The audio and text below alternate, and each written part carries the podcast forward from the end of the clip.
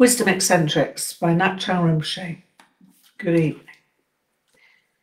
Chapter 7 This is what I learned from Kyabje Kunzang Dorje Rinpoche and a great deal more. Each story that follows elucidates some aspect of Buddhism. Rinpoche's method was to teach me how to find my own answers and find them to be Buddhism. Part 2 The Attack Without Mercy. No one expects the Spanish Inquisition is a catchphrase from the Monty Python television series. Men, dressed in late 18th century Spanish costume, invade other Monty Python comic scenes on sharply contrasting subjects. The surprised actors in the other scenes exclaim, We never expected the Spanish Inquisition. To which the inquisitors respond, No one expects the Spanish Inquisition. In similar vein, in the movie Little Big Man, General Custer is told by one of his captains that the Indians know his platoon is there so there's no purpose in launching a surprise attack. General Custer responds, but nothing is more surprising than the attack without mercy. Kyabje Kunzang Dorje Rinpoche said, The world is full of idiots. There are many kinds of idiots foolish, harmless idiots, shy, emotionally vulnerable idiots, oversensitive idiots, ridiculous pious idiots, comfort seeking idiots, mundane conform, conformist idiots, tight minded conservative idiots, unconventional exhibitionist idiots, puritanical idiots, pompous spiritual idiots, self righteous hypocritical idiots, self satisfied sanctimonious idiots academic, scholarly idiots, tedious, self centered idiots, clever, scheming idiots, power seeking idiots, arrogant, bigoted idiots, cruel, avaricious idiots, and dangerous, vicious idiots. I have no time for idiots. Chapter 7 A Limping Sheep. Having entered Rinpoche's room and performed prostrations, I sat in eager anticipation mixed with dread. Rinpoche ignored me. He was busy with some text and was arranging the order of the pages. Tibetan texts are all loose leaf compilations contained between two wooden boards.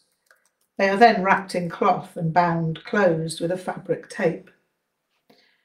Rinpoche occasionally looked up at me or at Pema Dorje as if he were checking how many of us were there. It was only ever a cursory flick of the eyes in our direction, and he made no statement as to how long he would be occupied.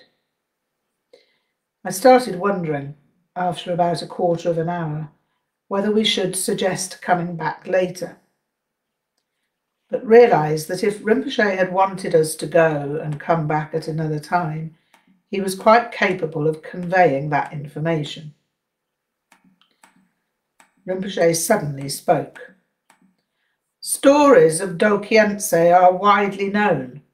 Maybe you have heard stories of Dokhyentse? Yes, Rinpoche. What stories? he barked. I heard one about Dokhyentse reanimating a wild blue sheep after he and his disciples had eaten it. Oh, yeah, that is one story. But do you know the meaning? I think I do. Ha! You think. Too much thinking. Always too much thinking. Tom Muir. But no clarity.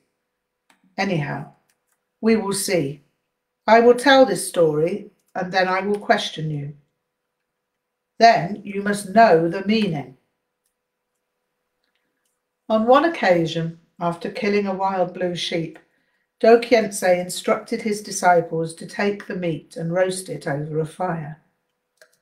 The fire was burning merrily, and the smell of the roast sheep was wafting amongst the eagerly gathered nostrils of Do disciples.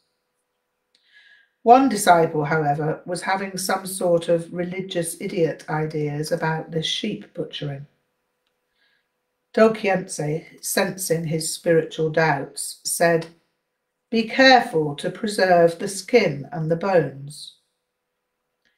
At the end of the feast, Do Khyentse said to the doubting disciple, Now bring the skin and bones, lay them out in front of me as they would naturally be from the sheep. Do Khyentse then sat in silence for a while before suddenly snapping his fingers. The sheep jumped up, shook itself in its hide, and trotted away.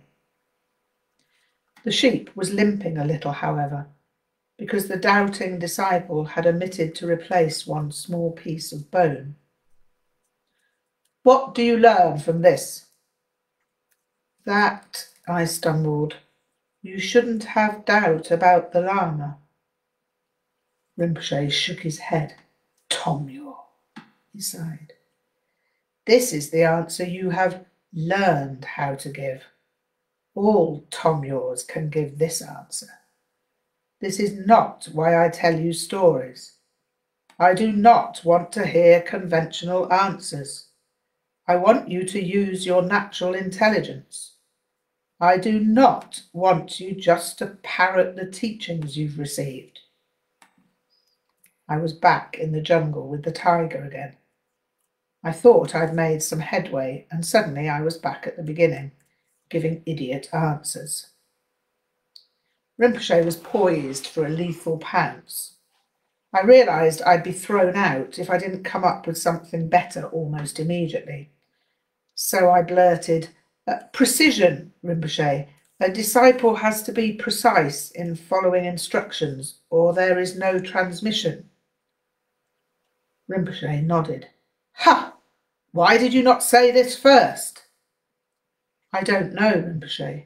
You must know, it is bad enough to be a tomyor, but not to know why you say what you say is to be worse than a tomyor. Now, answer again, and this time, do not answer like a tomyor, or you must leave. I answered as I did because I thought it was an answer that showed something important about Vajrayana. Yeah, yeah, yeah. Tomyo. This is merely a proper answer. This is an answer that people learn to give. This is how Tomyos learn.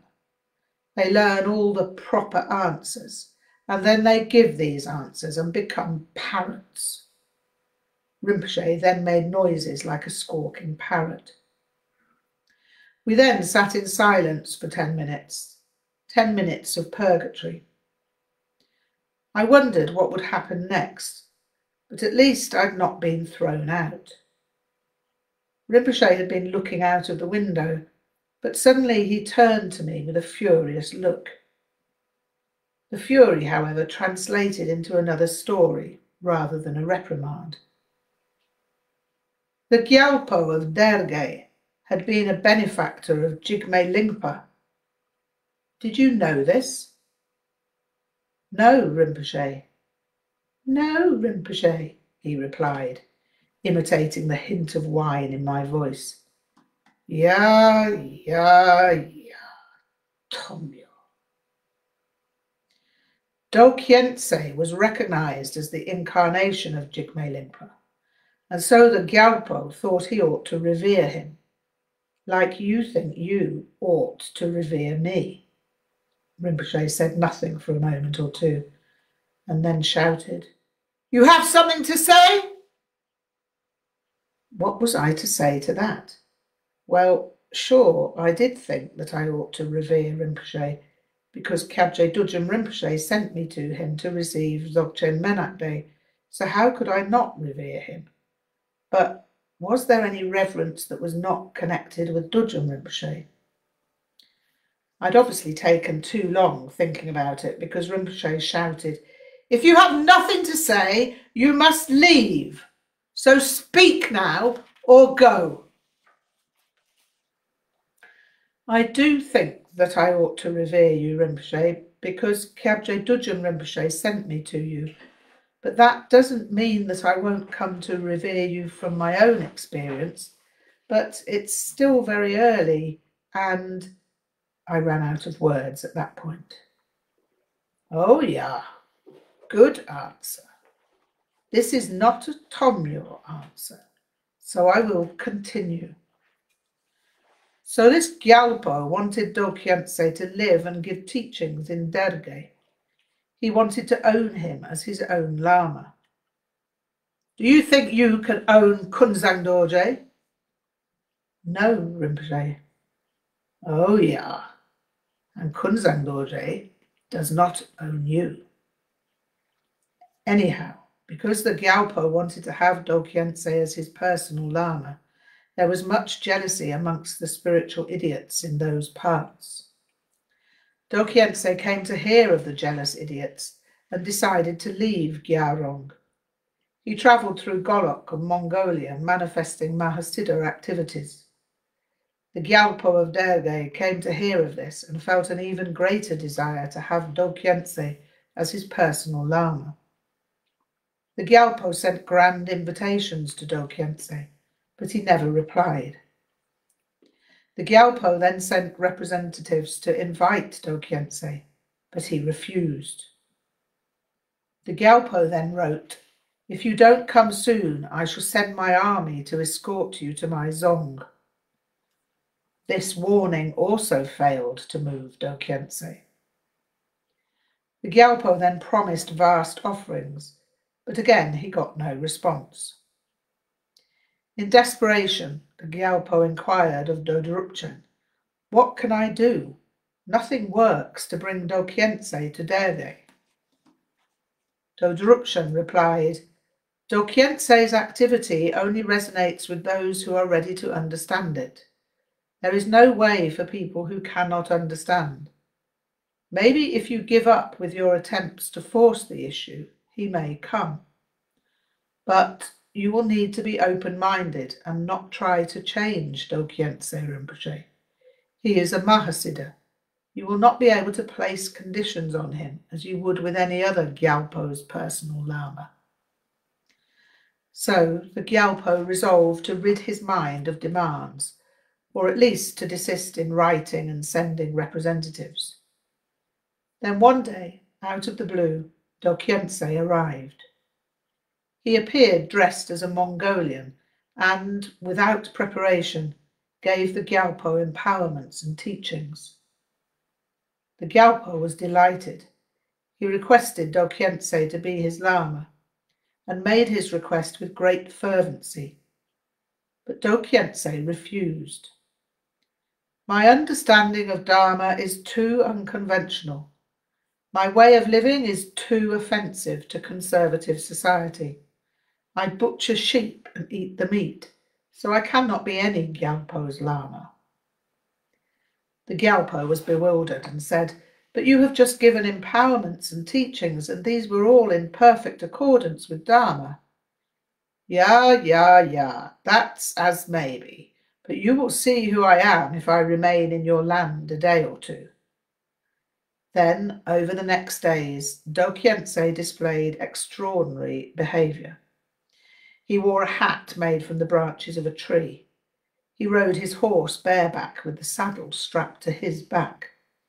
Then he dismounted, removed his clothes, and walked back and forth in front of the Langdar Gompa, howling like a wolf.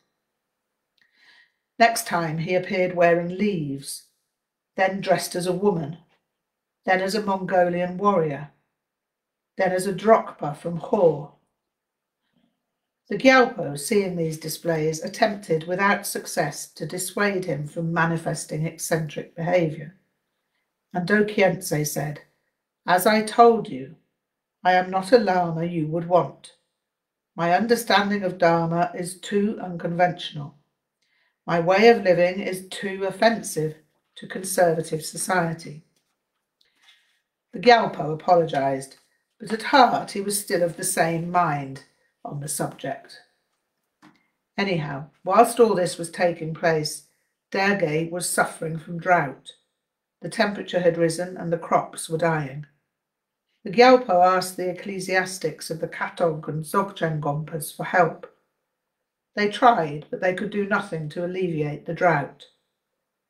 Recognizing their failure, they suggested, Why don't you ask Dokhyentse? He's famous as a miracle worker. But maybe ask him to dress in the correct way when he performs his rites. I will do as you suggest, but I cannot ask him to change his dress. I've tried that, and he really doesn't like to be asked. Yes, we know that. But anyway, this won't be good for religion in this area, and he must be brought to understand this, said the ecclesiastic idiots. If he performs miracles dressed like a nomad, people will lose respect for the ecclesiastic hierarchy, and that would be bad for religion in general. You must see that. Yes, I see that, but it will not be easy. I will see, but first we must end the drought. The ecclesiastics agreed that it was important to stop the drought, but insisted that as soon as the drought was ended, the Gyalpo should insist that Dokhyentse wear conventional religious robes. The Gyalpo wasn't too happy about this, but went to Dokhyentse and requested help. I'll gladly help, replied Dokhyentse, but you'll have to settle for my methods and my clothing, and they might not please you.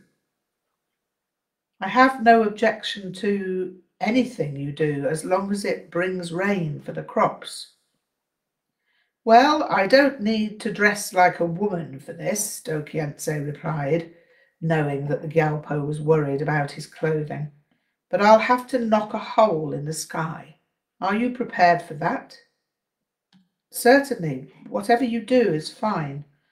Well, get your people to prepare four huge sharp nails and a hammer with a handle the length of my leg. The nails and hammer were prepared as requested, and Dokhyentse appeared dressed in his sheepskin chuba, doubled down from the waist to leave his torso unclothed. Grasping the hammer in his right hand and four huge nails in his left, he approached the Gyalpo's zong. He attached iron chains to the nails and pounded them into the sky in the four cardinal directions. Sweat streamed from Dokhyentse's chest and shoulders as he pulled on the nails, and even more so when he began to pull on the chains. A swirling vortex appeared in the sky between the nails, and a roaring sound began to swell. The air trembled. Sparks flew from the nails, and smoke began to be emitted from the vortex he had created in the sky. Soon dark clouds obscured the sun, and rain began to fall. Seeing the rain, the Gyalpo was overjoyed, but immediately his mind turned to the question of appeasing the local ecclesiastics. He'd have to talk with Dokhyentse the next day. No sooner had this thought occurred to him than the rain became torrential and the water eventually threatened the land with flooding. The Gyalpo ran immediately to Dokhyentse and begged for his help again. Again, Dokhyentse gave his help and the flood dissipated. Dokhyentse gave the Gyalpo, his court, and all the people advice on how to maintain their country and ensure rain in due season. They all agreed to follow Dokhyentse's advice, and famine was averted from Derge for many years. The Gyalpo decided to forget the admonitions of the local ecclesiastics as he was worried about approaching Dokhyentse with questions of clothing after the miracles he had performed. The local ecclesiastics, however, were unmoved by the miracles. Miracles or not, Dokhyentse is still wearing a white nomad's lambskin tuma, tuba. This is too bad and something must be done. Really. Now you must use your influence and ask Dokhyentse to dress in proper religious clothes. The drought has been averted and there is now no risk of famine. After some argument that would be tedious to detail, The Gyalpo agreed to approach Do Khyentse on the subject. Rinpoche, I offer great thanks for your help. You have saved the crops and averted famine, but could you not placate the local ecclesiastics by wearing something that looks more, looks just a little more like religious clothing? Yeah, yeah, yeah. I knew that this would be the way it would work. If that's your attitude, I'm leaving. I'm sorry, I shouldn't have asked that. Please wear whatever you like, but please do not leave, pleaded the Gyalpo. No, Do Khyentse replied. I told you it wouldn't work, and it hasn't worked. The idiots here will remain idiots, and they'll never stop trying to make me be as they want me to be. I told you how it would be, and you've seen for yourself. Do Khyentse mounted up and rode away, never to return to that area. Now, Rinpoche began, you have shown that you do not need to answer like a Tomyor. Tell me what you understand from this. This was much easier for me, somehow, so I answered without hesitation. The Gyalpo is a weak man. He wants Do Khyentse as his Lama, but allows his desire to be destroyed by others. If he really wanted Do Khyentse as his Lama more than anything else, he would not have tried to change him to suit the dictates of conventional religion. Oh, yeah! Rinpoche shouted, but with fierce approval rather than fierce censure. You see, you do not have to be a Tomyor. But there is more to say. What is the Gyalpo's other mistake? Again, that was an easy question to answer. He wanted to own Do Khyentse, and a student, even if he's a king or local prince, cannot own his Lama. Guru Rinpoche showed this when Trisong Detsen expected to be excused when it came to offering prostrations. Guru Rinpoche singed his beard with a sheet of flame. Trisong Detsen saw his error and performed prostrations. Rinpoche sat staring at me for some minutes. I could not fathom what his look betokened. At one point, I got the vaguest of impressions that he was trying to repress a smile. Eventually, he spoke. Oh, yeah, this is well spoken. Now, maybe it is enough for today. In some things, you are not a Tomyor, so we'll, we shall have to see tomorrow what you are. Rinpoche smiled faintly. Yeah, this was a good answer. Then I ruined it all. Thank you, Rinpoche. Why, Tomyor? There is nothing to thank. Do you think I say this to please you? Do you think Kunzang Dorje is a flatterer? No, Rinpoche, I just wanted to be polite. Yeah, yeah, yeah, Tomyor. Maybe come back again the day after tomorrow. Maybe you sit all day tomorrow and try to gain clarity.